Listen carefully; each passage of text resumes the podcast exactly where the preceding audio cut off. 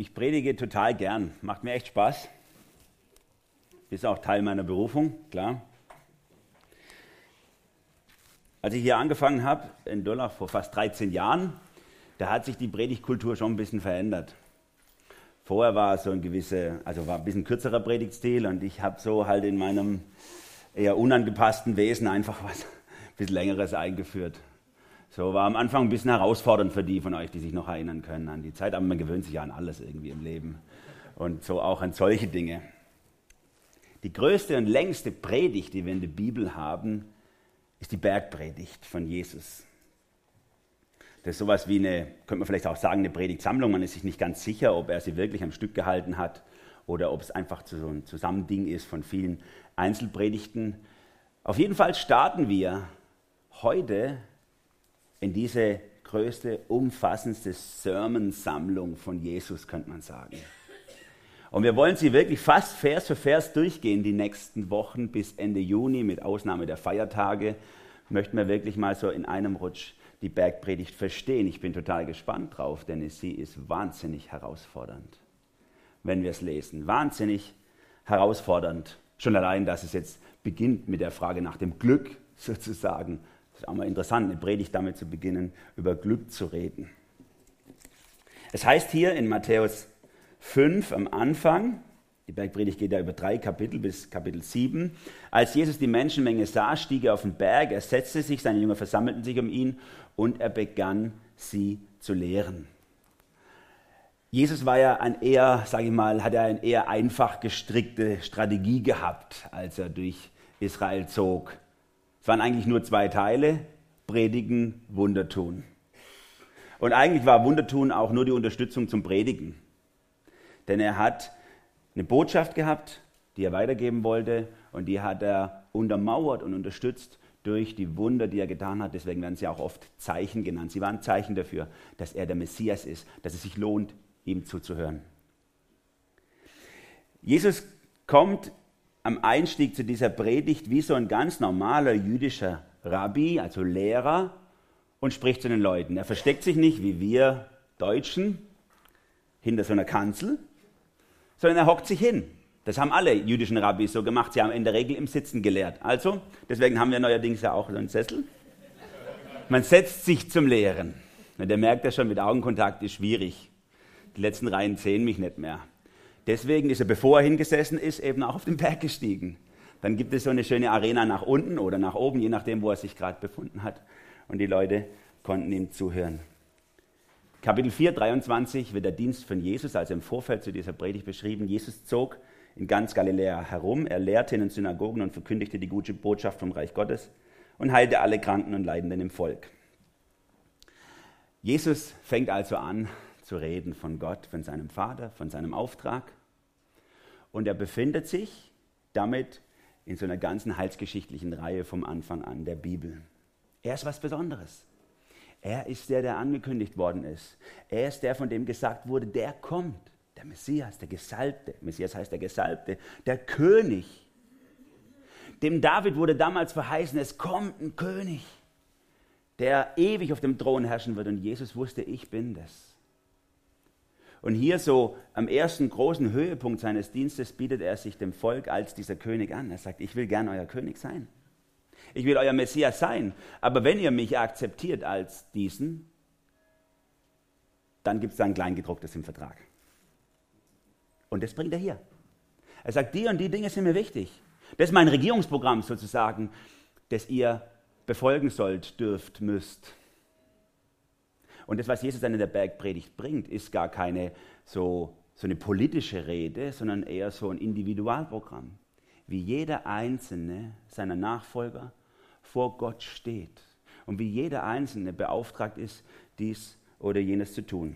Ich muss am Anfang mal mit einem kleinen Missverständnis aufräumen, denn wir befinden uns ja hier im AB-Verein, AB-Verband sozusagen im Herzen des Pietismus. Und der Pietismus hat seine eigenen Lehren über die Bergpredigt entwickelt mit der Zeit. Gesagt, das gilt nicht für euch, brauchen wir nicht mehr. Das ist für das tausendjährige Friedensreich. Da wird es sein, das kann ja sowieso keiner einhalten. Jeder, wo das weiß und die Bergpredigt liest, sagt, das ist doch unmöglich, kann kein Mensch einhalten. Das stimmt. Das einzuhalten, das äh, bleibt eine Lebensaufgabe darüber hinaus. Und trotzdem ist es für mich völlig klar, dass das, was hier Jesus sagt, nicht einfach für eine spätere Zeit ist, wo man irgendwann mal einhält und uns nichts zu sagen hat, sondern es ist gerade für uns heute und hier. Im tausendjährigen Friedensreich gibt es keine Trauer, keine Sünde mehr. Und Jesus spricht sehr stark von diesen Dingen. Trauer, Leid, Verfolgung, Umgang mit Hunger und Sünde. Das brauchen wir nicht dann, das brauchen wir jetzt. Denn jetzt sind wir davon betroffen. Wenn wir die Bergpredigt richtig verstehen wollen, dann müssen wir eigentlich zurückgehen zum Anfang der Geschichte. Adam und Eva, ihr kennt die Story, alles beginnt immer wieder mit Adam und Eva und dass die sich nicht zurückhalten konnten, den Apfel zu essen, oder? Mango. Mango. Wahrscheinlich war es eine Mango. Ich hätte sie liegen lassen. Mag ich. So eine Sauerei, das tropft wie Sau.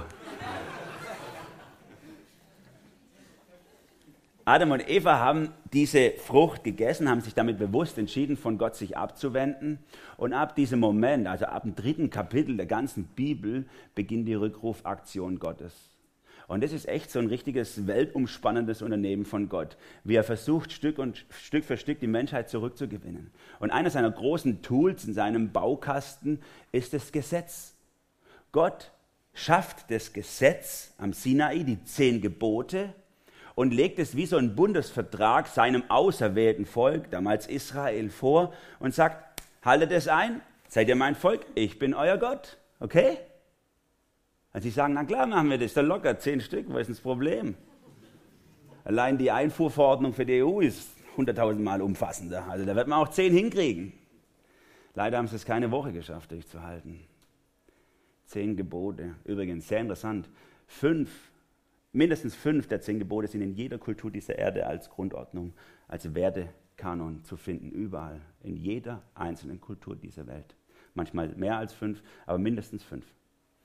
Und nun schafft Gott dieses Gesetz, das Volk Israel kann es nicht einhalten und es fällt, aber Gott wusste das schon lang. Und deswegen hat er schon viel früher schon eine Linie der Gnade gelegt in die Bibel rein und hat gesagt, ich weiß, es kommt das Gesetz, aber ihr schafft es gar nicht. Deswegen ziehe ich hier eine rote Linie durch das Gesetz, durch der Gnade. Mit Abraham hat es begonnen als Auserwählter.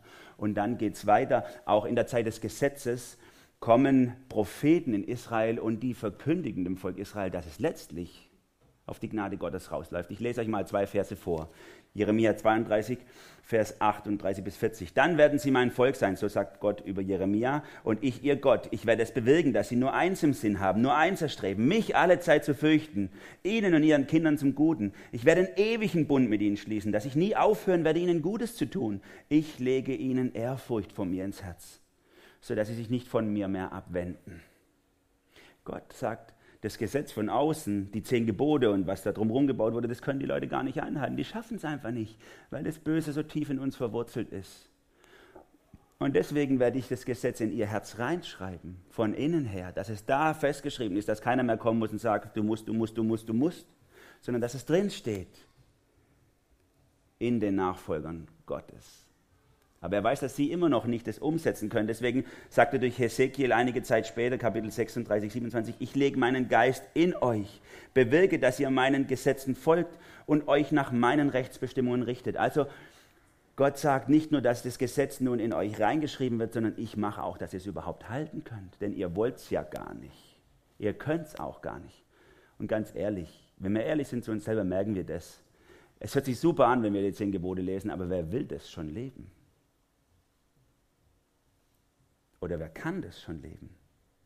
Und so legt Gott schon in dieser Zeit, wo das Gesetz so allumfassend bestimmend war, legt er schon diese Gnadenlinie. Und nun tritt Jesus auf und wir wissen schon vom Ende her, nach seinem Tod kommt diese Gnade zum Höhepunkt und wir wissen alle, niemand kann gerettet werden aus seinen Werken heraus. Große Entdeckung von Luther wieder, wir sind im Reformationsjubiläum, sondern aus reiner Gnade. Durch Gott, der es in uns tut. Aber Jesus am Anfang seines Dienstes hier in der Bergpredigt legt den Leuten nochmal wie so eine Verordnung vor, wie damals am Berg Sinai die Gesetze und sagt, hey Leute, wenn ihr in meinem Königreich teilhaben wollt, dann sind das eigentlich die notwendigen Dinge dazu. Wollt ihr? Oder wollt ihr nicht? Und super auch schon, wenn wir jetzt die Bergpredigt angucken, können wir sehen, wie sich das hier vermischt. Er sagt eigentlich, zack, zack, zack, zack, Butter bei den Fische, das müssen wir tun, aber er baut immer zwischendrin diese rote Linie der Gnade rein, wo er sagt, ihr könnt es eigentlich gar nicht. Gott muss es machen. Und zwar auch heute. Am Beginn der Bergpredigt spricht Jesus über das Glück. Glück ist so eine Sache. Stellt euch vor, ein junger Mann, junge Frau, total verliebt, sie heiraten, kriegen, wie das in Deutschland üblich ist, 1,5 Kinder, zwei Hunde, drei Katzen, bauen sich ein Häusle, fangen an, das abzuzahlen und im verflixten siebten Ehejahr lauft die Frau davon. Könnte auch der Mann sein, ich sage jetzt halt die Frau. Und sie hängt an einem anderen, sie denkt so, das kann doch nicht alles gewesen sein. War es das mit dem Leben? War das alles, was das Leben bietet für mich? Ich will doch glücklich sein. Und irgendwie ist der Flow verloren gegangen unterwegs und sie muss etwas anderes suchen, um das nochmal zu erreichen, um dieses Gefühl, dass alles stimmt, wieder zu haben. Und das ist mit diesem Mann nicht mehr möglich. Was ist Glück? Oder stellt euch vor, da ist ein junger Mann, sportlich, attraktiv, gut aussehen. Die Mädels jagen ihm nach, also zum Beispiel Silas oder so. Und auf einmal, auf einmal kriegt er eine schwere Krankheit. Unheilbar. Lebenspläne kaputt. Nichts mehr drin von dem, was er alles noch erreichen und tun wollte.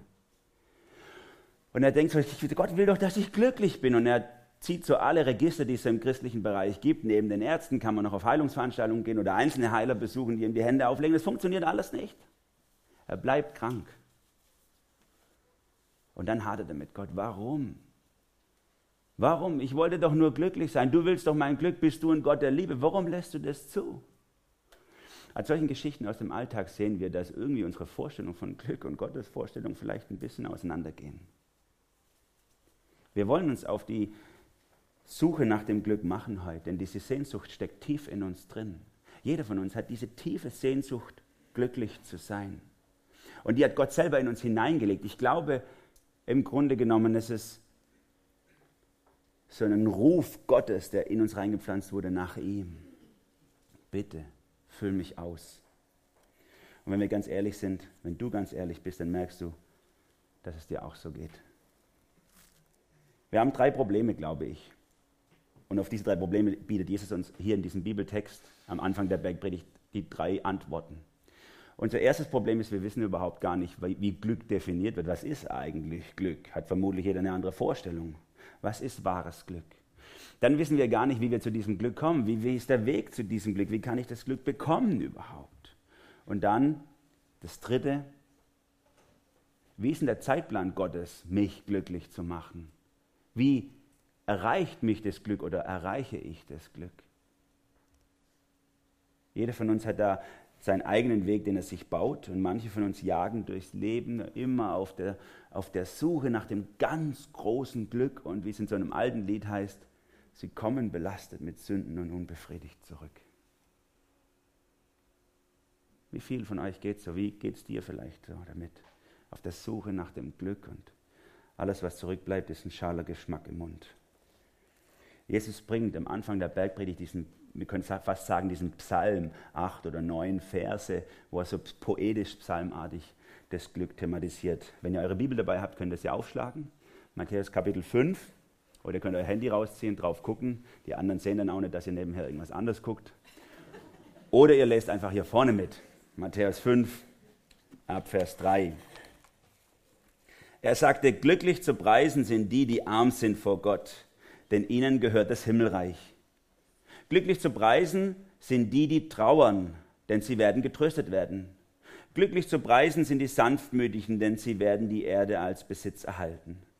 Glücklich zu preisen sind die, die nach der Gerechtigkeit hungern und dürsten, denn sie werden satt werden. Glücklich zu preisen sind die Barmherzigen, denn sie werden Erbarmen finden. Glücklich zu preisen sind die, die ein reines Herz haben, denn sie werden Gott sehen. Glücklich zu preisen sind die, die Frieden stiften, denn sie werden Söhne Gottes genannt werden.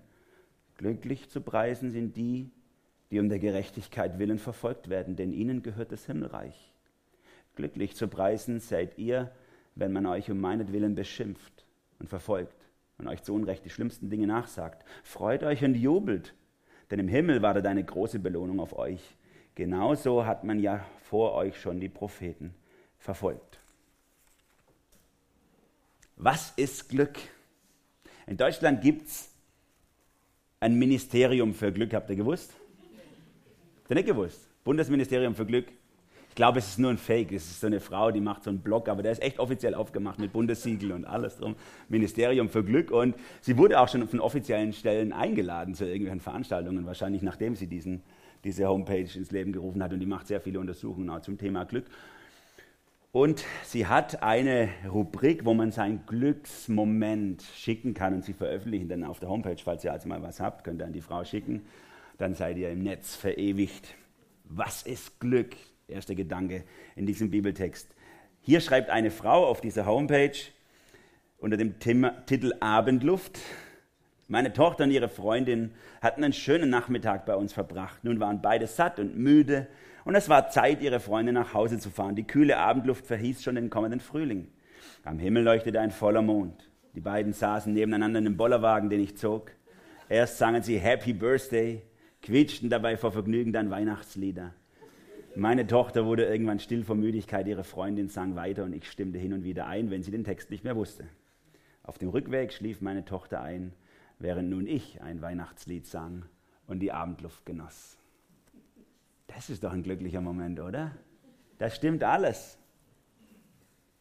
So natürlich nur in der westlichen Hemisphäre überhaupt möglich. Irgendwo anders wäre es viel zu gefährlich, sowas zu machen. Aber bei uns super. So ein Moment des Glücks. Das stimmt einfach alles. Absolut nachvollziehbar für mich. Friede, Freude, Eierkuchen, wo man hinguckt.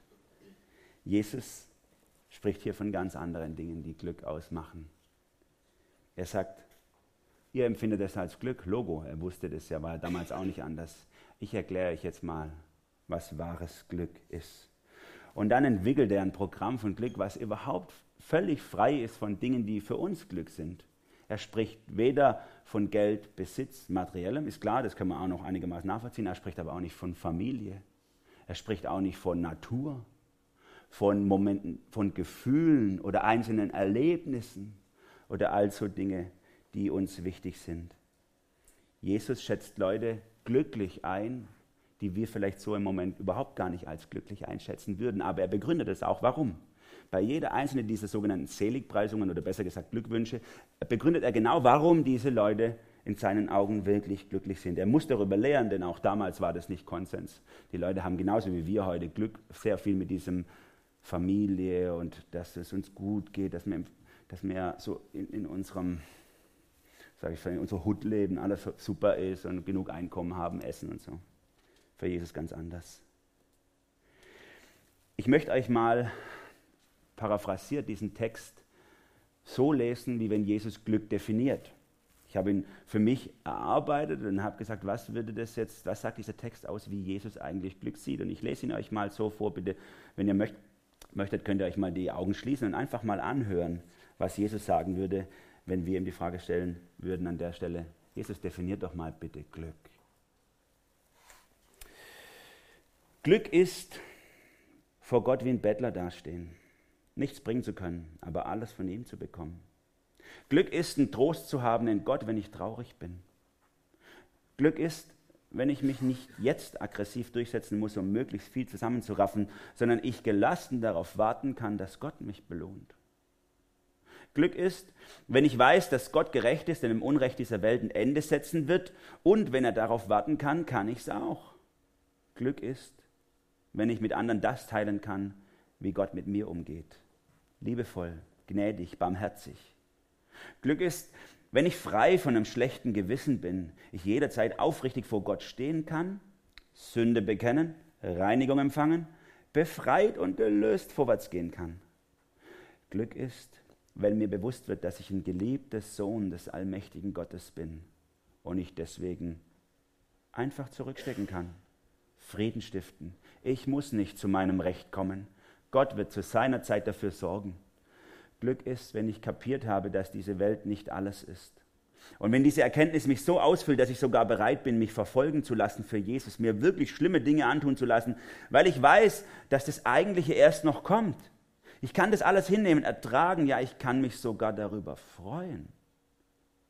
Weil Gottes Freude und Glück mich so ausfüllt, dass er wie Bauschaum aus mir herausquillt und alles Böse, was ich erfahre und erlebe, letztlich davon verdrängt wird. Soweit mal, was Jesus vielleicht über Glück sagen würde an der Stelle, wenn wir den Text durchgehen würden, Vers für Vers. Das ist Glück. Bleibendes Glück. Das ist ein Glück, was gar nicht abhängig ist davon, dass du gerade einen Moment erlebst, gerade eine Begegnung hast, gerade so ein Gefühl da ist gerade irgendwas besitzt oder losgelassen hast oder wie auch immer, sondern dieses Glück, von dem Jesus hier spricht, das ist unabhängig. Unabhängig von unserer Kultur. Das funktioniert nicht nur in Deutschland, das funktioniert in jedem Land dieser Welt. Es ist unabhängig von der Generation. Es funktioniert nicht nur im 21. Jahrhundert, sondern hat immer schon funktioniert und wird die nächsten Jahrhunderte funktionieren, wenn Gott uns noch welche schenkt. Es ist unabhängig von deinem Geschlecht, ob du Mann oder Frau oder was weiß ich gefühlt bist. Es ist einfach zeitloses, ewiges Glück. Jede Generation und für jede Person erlebbar.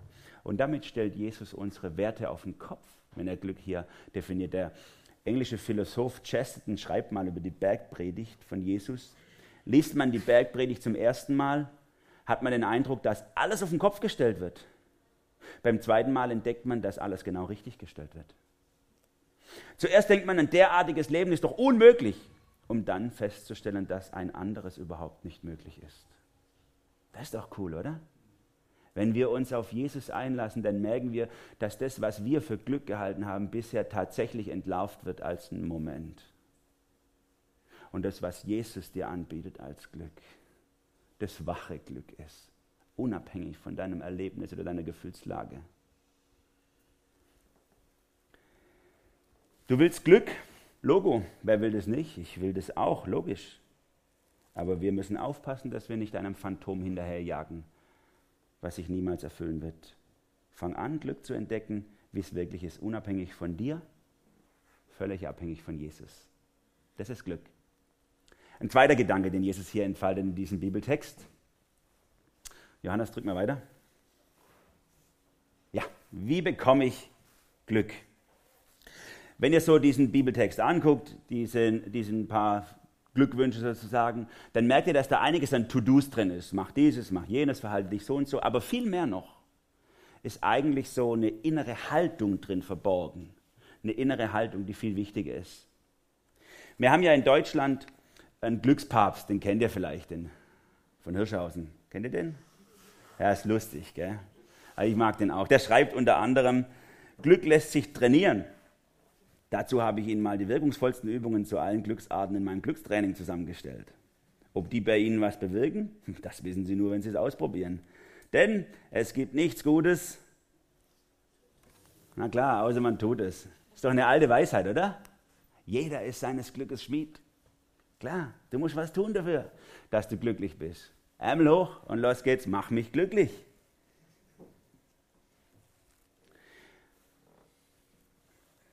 Und dann erzählt auch ein paar To-Dos auf, die finde ich ganz schlau. Also das war jetzt ein bisschen, äh, ich habe ihn jetzt ein bisschen ironisch erwähnt, aber wenn er dann die To-Dos kommt, das finde ich echt super. Er schreibt unter anderem, äh, schenk her, dann wirst du glücklich. Glück kann man sogar verschenken, ohne es selber vorher gehabt zu haben. Und das ist nicht nur für Schwaben attraktiv. Glück ist ansteckend. Und jemand anderen glücklich zu machen und glücklich zu sehen, bringt dir viel mehr als seinen eigenen Bauch zu pinseln. Hat mich irgendwie angesprochen, weiß auch nicht warum. Wenn Jesus hier davon spricht, wie der Weg zum Glück ist, dann bringt er schon ein paar To-Dos. Aber sie sind eingebettet viel stärker in eine Veränderung unseres Innenlebens.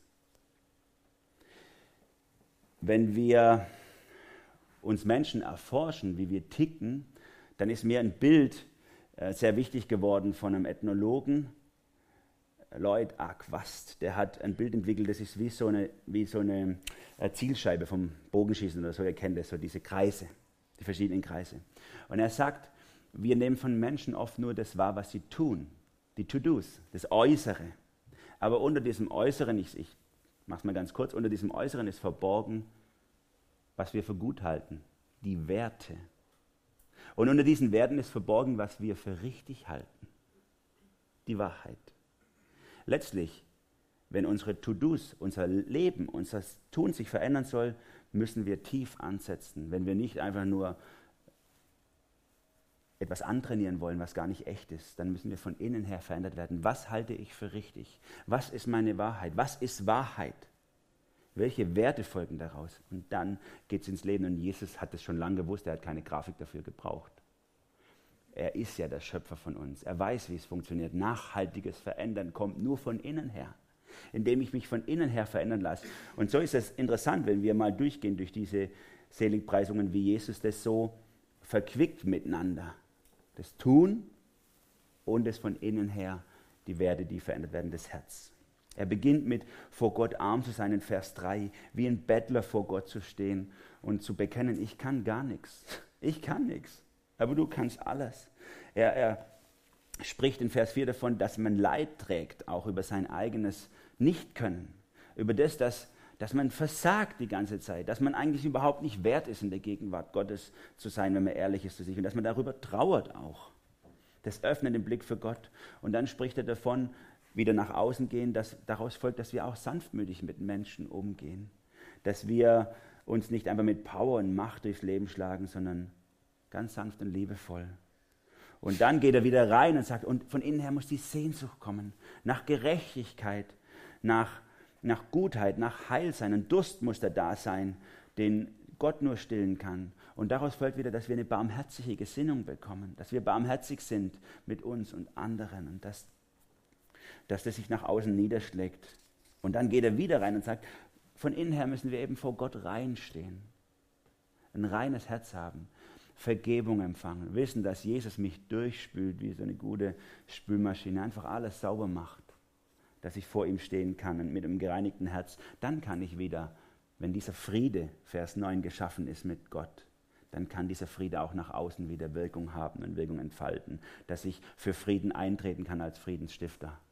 Und weil das so umkämpft ist, dann beschreibt er noch in den letzten drei Versen, müssen wir da standhaft dafür einstehen. Das ist kein Programm, was in dieser Welt attraktiv ist, aber es ist der Weg zum wahren Glück. Deswegen steht dafür ein, auch wenn es Leiden bedeutet. Finde ich interessant, wie Jesus diese Verschränkung zwischen Außen und Innen die ganze Zeit bringt in, diese, in diesen Glückwünschen, in dieser Seligpreisung. Aber noch interessanter finde ich, wenn wir genau reingucken in den Bibeltext, wie passiv wir als Menschen eigentlich sind.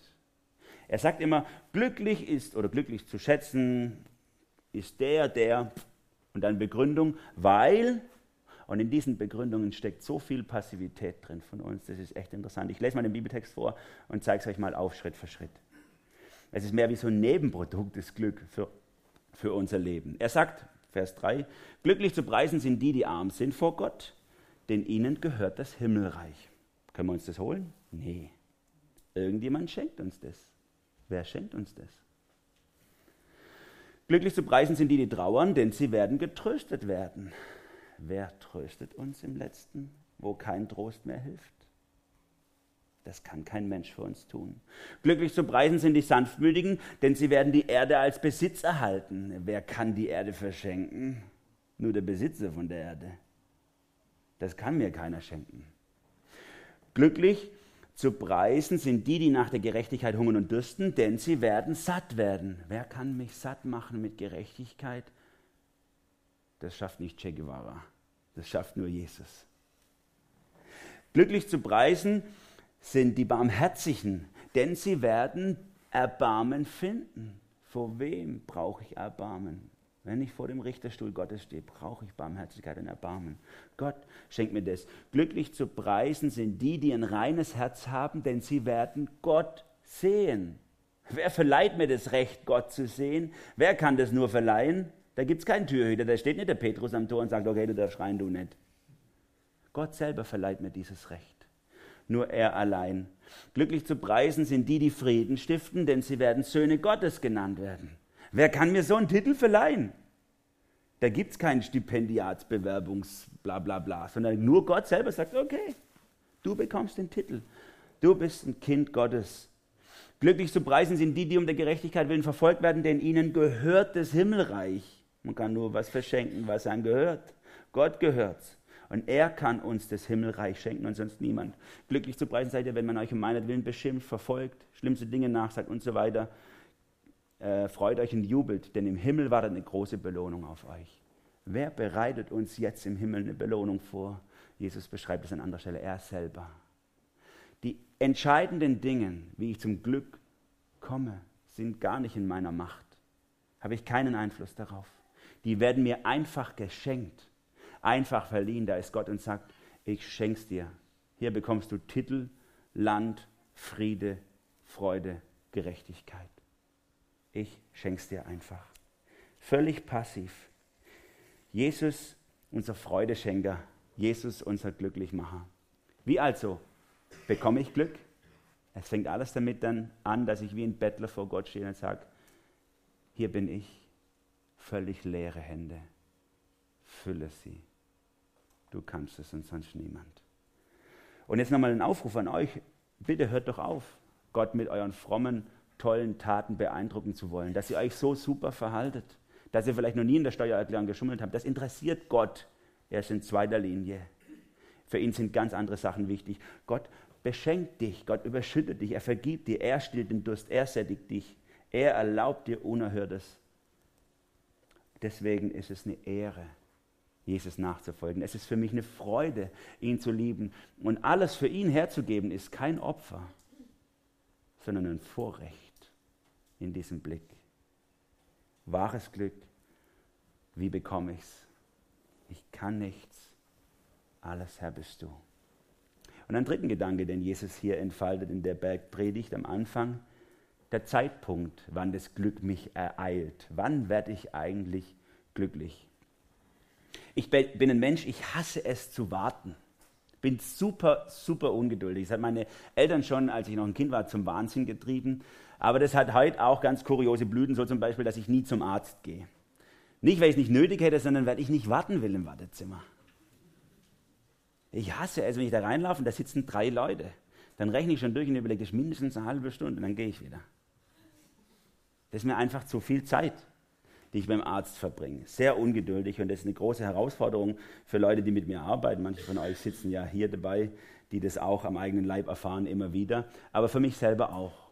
Und so ist es auch mit dem Thema Glück. Wir stehen uns so oft selber im Weg, weil wir es erzwingen wollen. Ich will das jetzt unbedingt haben. Auch wenn ich kein Geld dafür habe eigentlich. Aber ich will das haben. Oder den Karriereschritt, den muss ich unbedingt gehen. So eine Chance kriege ich nie wieder. Das mache ich jetzt, egal was es kostet.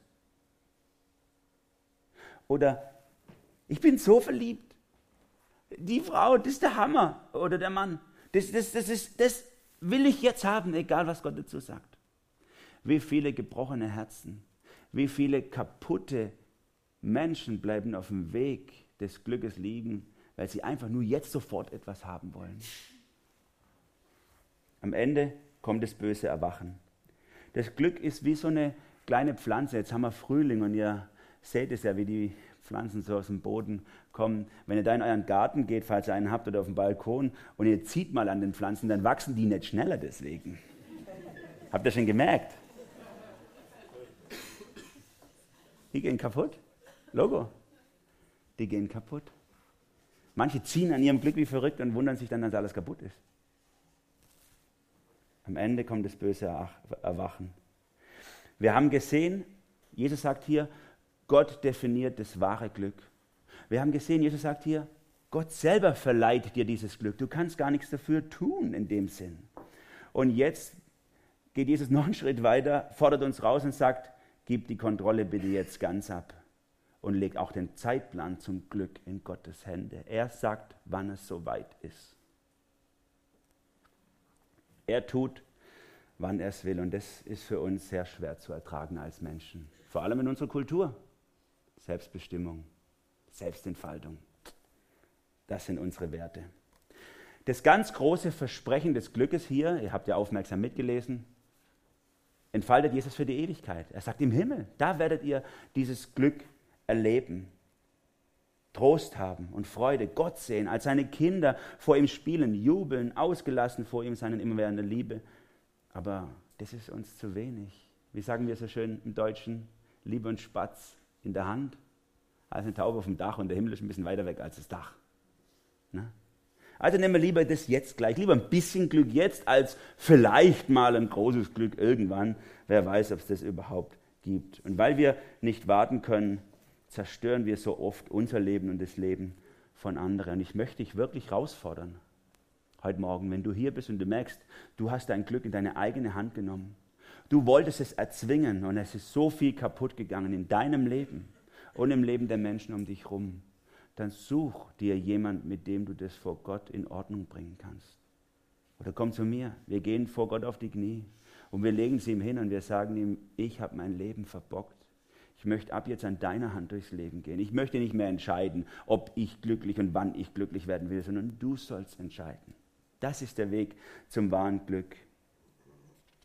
Für uns ist oft dieser Impuls sehr stark. Ich will alles haben und ich will es jetzt haben. Und dann haben wir am Ende nichts. Es gibt ganze Untersuchungen darüber, über Sexualverhalten zum Beispiel. Leider haben die nur die Amerikaner, weil sie noch ein bisschen eine christliche Kultur haben, zumindest dem Äußeren nach. Aber da gibt es wirklich Untersuchungen, die zeigen, wie bei vielen Menschen in unserer übersexualisierten Kultur in der Mitte des Lebens alles vorbei ist. Alles vorbei ist für die zweite Hälfte des Lebens. Warum? Weil sie alles haben wollten in ihrer Jugendzeit. Halligalli, Sex, Drugs und Rock'n'Roll. Und mit 45 ist der Ofen aus für den Rest des Lebens. Kein Bock mehr und auch sonst funktioniert nichts mehr. Das ist so eine Folge, wenn wir unser Glück selber in die Hand nehmen, denken, wir wissen es besser als Gott was richtig ist für unser Leben. Ich will nicht warten. Und weil Gott das weiß, ist er so super gnädig zu uns, dass er, dass er nicht einfach nur sagt, okay, im Himmel gibt es dein Glück, glaubst du oder glaubst nicht, dein Problem, sondern er lässt uns jetzt schon immer wieder ein Stückle von diesem Glück genießen. Es gibt ja hier um die Ecke eine super Eisdiele, ihr kennt die, ne? ihr geht ja da auch euer, euer gespartes Opfer hinbringen. Und, und dann stellt euch vor, stellt euch vor, ich gehe auf den Spielplatz, meine Kinder sind auf dem Spielplatz, also es kommt manchmal vor, dass ich dann aus dem Büro gehe, meine Frau ist auf dem Spielplatz mit den Kindern und ich gehe da hin, laufe an der Eisdiele vorbei, hole noch ein Eis und dann komme ich da mit einer Kugel Eis in meiner Waffel auf den Spielplatz. Ist gut, gell? Also erstens schlagen mich die ganzen anderen Mütter auf dem Spielplatz, aber das kann ich ja noch aushalten. Aber unsere Kinder sagen, natürlich will auch ein Eis. Und wenn ich dann zu ihnen sage, ja, Du kriegst ein Eis. Komm, lass uns zur Eisdiele gehen, dann kriegst du einen großen Eisbecher. Und wenn sie dann sagen, nee, ich will aber jetzt ein Eis, dann habe ich zwei Möglichkeiten als Papa. Dann kann ich sagen, entweder, jetzt musst du dich halt entscheiden. Entweder du beharrst drauf, dass du jetzt willst, dann kriegst du gar nichts. Oder wir gehen zur Eisdiele und dann kriegst du da einen großen Becher. Das ist deine eine Möglichkeit zu entscheiden. Oder ich kann vielleicht ein bisschen weniger Deutsch auf meine Kinder eingehen und sagen, Okay, komm, wir machen uns zusammen auf den Weg zur Eisdiele. Alle zehn Meter darfst du einmal schlecken an meinem Eis, okay? Dann gehen sie vielleicht eher wegen dem Schlecken mit, als wegen dem Eis am Schluss, aber sie bekommen am Schluss das Rieseneis. Das ist doch cool. Und laufen die hinter mir her und schlecken an meinem Eis alle zehn Meter, bis wir an der Eisdiele sind. Na, das ist so ein bisschen. Und diesen pädagogischen Trick wendet Gott bei uns an, weil wir wie so kleine Kinder sind. Ich will aber jetzt haben. Und dann sagt gut, okay, komm, darfst alle zehn Meter mal schlecken bis wir mal in der Ewigkeit sind. So ist Gott zu uns. Er schenkt dir immer wieder einen Vorgeschmack auf die Ewigkeit. Momente, wo du, wo du wirklich, wo alles stimmt um dich her, wo du vielleicht in der Stille bist und auf einmal die Gegenwart Gottes so tief spürst, obwohl er ja immer da ist, aber du spürst es in dem Moment so tief. Oder wo du in deiner Bibel liest und auf einmal springt dich ein Satz an und der verändert dein Denken innen drin und denkst so, wow, Gott, du bist so genial. Oder du findest Trost, wo du es nie gedacht hättest, dass es möglich ist. Ein so ein Trostwort ist mir vor vier Wochen passiert. Vor vier Wochen ist mein Papa gestorben. Ich hatte es schon mal angekündigt gehabt, dass er wohl bald sterben wird. An Weihnachten haben wir es schon gedacht. Vor vier Wochen ist er gestorben. Ich war sonntags äh, in der Gemeinde in Ladenburg zum Predigen und montags ist er gestorben. Am Donnerstag einen Tag vor der Beerdigung ruft mich ein älterer Mann aus dieser Gemeinde an und sagt, Immanuel, ich habe die ganze Woche für euch beten müssen, was du erzählt hast in deiner Predigt und ähm, wie geht's denn deinem Vater? Ich habe ihm gesagt, er ist gestorben am Montag, einen Tag nachdem ich bei euch darüber gesprochen habe. Und dann hat er gesagt, ah, Gott hat mir ein Wort für euch mitgegeben. Deswegen musste ich auch anrufen. Die ganze Woche musste ich für, für euch beten und Gott gibt mir ein Wort für euch mit ein älterer Mann um die 80 rum, ein äh, bisschen jünger. Und er sagt zu mir, Gott hat mir das Wort für euch aufs Herz gelegt, 1. Mose 24, Vers 56, haltet mich nicht auf, denn der Herr hat Gnade zu meiner Reise gegeben. Und deswegen musste ich dich anrufen jetzt. Gott schenkt uns manchmal Trost in einen Moment hinein, das uns einen Vorgeschmack auf die Ewigkeit gibt. Er hätte das nicht machen müssen, aber er tut's. Weil er weiß, dass wir wie so kleine Kinder sind, die es nicht aushalten bis zur Eisdiele. Wir brauchen immer wieder mal so einen Schlecker, damit wir uns auch dessen vergewissern können, dass er es tun wird. Gott ist so gnädig. Glück und Frieden und all das wird er uns in der Ewigkeit geben, aber er wird uns jetzt schon einen Vorgeschmack darauf geben. Ich komme zum Schluss damit. Wir Männer sind ja gut darin, uns selber zu verarschen, würde ich sagen, also uns selber zu veräppeln. Ihr wisst es, Männer und Frauen stehen unterschiedlich vor dem Spiegel. Eine Frau steht vor dem Spiegel so, also ist dauernd in Bewegung und guckt, wo es nicht stimmt. Mann steht vor dem Spiegel, maximal zwei Sekunden, nur Frontalsicht. Denkt so, passt schon, lauft weiter. Ist doch klar, dass wir irgendwann einen Bauch kriegen, ist doch logisch, aber ich bin noch nicht so blöd und drehe mich ein Seitenprofil vor dem Spiegel.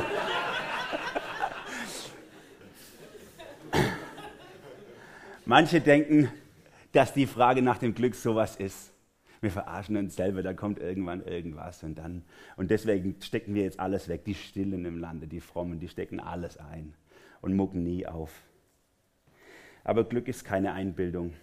Glück ist praktisch erlebbar jetzt, in jedem Moment deines Lebens, wenn du eng mit Jesus gehst.